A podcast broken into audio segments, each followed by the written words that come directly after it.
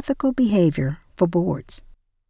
For those of you who lead nonprofit organizations, an area that you always need to be aware of is any possible risk for your agency. One major risk is unethical behavior by board members. We are aware and prudent about making sure that staff perform their jobs in an ethical manner.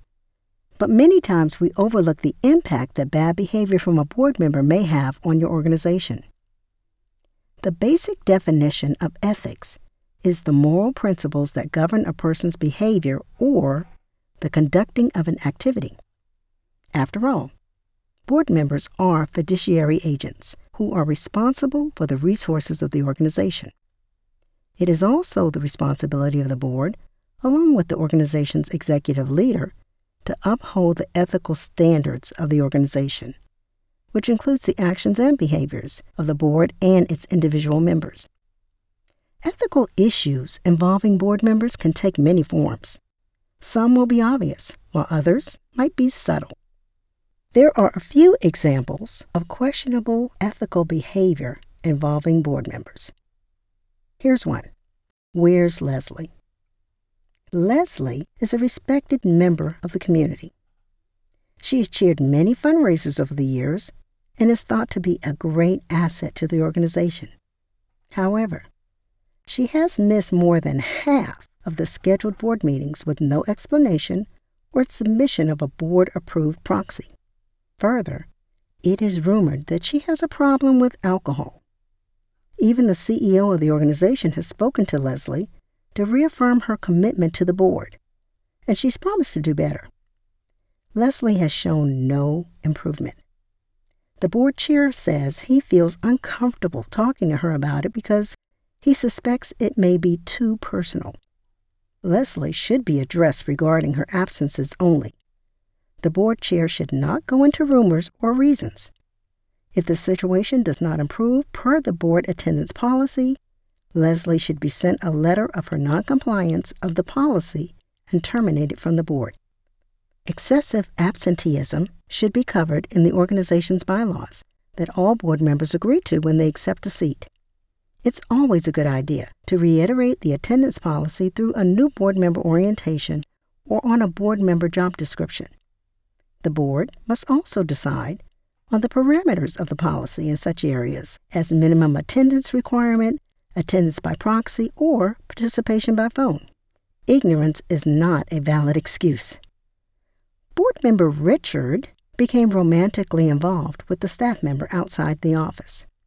When the new CEO was hired, she conducted a training to introduce the board to risk management issues. Part of this training involved conflicts of interest. The new CEO had no idea of Richard's relationship, but used a similar scenario as an example. Richard, who never thought there was anything improper about his relationship with the staff person, began to sweat and left the training with his stomach in knots. He wondered if the new CEO knew about the relationship and if he should confess it or just keep the relationship quiet. Richard eventually decided to end the relationship and serve out his term. Even though Richard ended the relationship, he should have resigned from the board immediately. A relationship, even a past one, could come back to haunt the board, and claims of sexual harassment would damage the image of the organization. Making the best investment. Steve owns an investment firm he is also in his first term on the board of directors. The board is unhappy with their current firm and decides to take bids for a new provider. Steve acknowledges that he would like to submit a proposal for the business, and the board agrees to it, with the condition that he resign. Steve did the right thing, as the board agreed. He made his intentions known, and the board's instruction for him to resign eliminated any appearance of an unfair advantage and also eliminated any tension on the board if his firm was not chosen. If there's a question as to whether a behavior is unethical or not, simply ask a few questions. Is the act honest? Could it harm the organization, staff, or board, or individual board members if not corrected?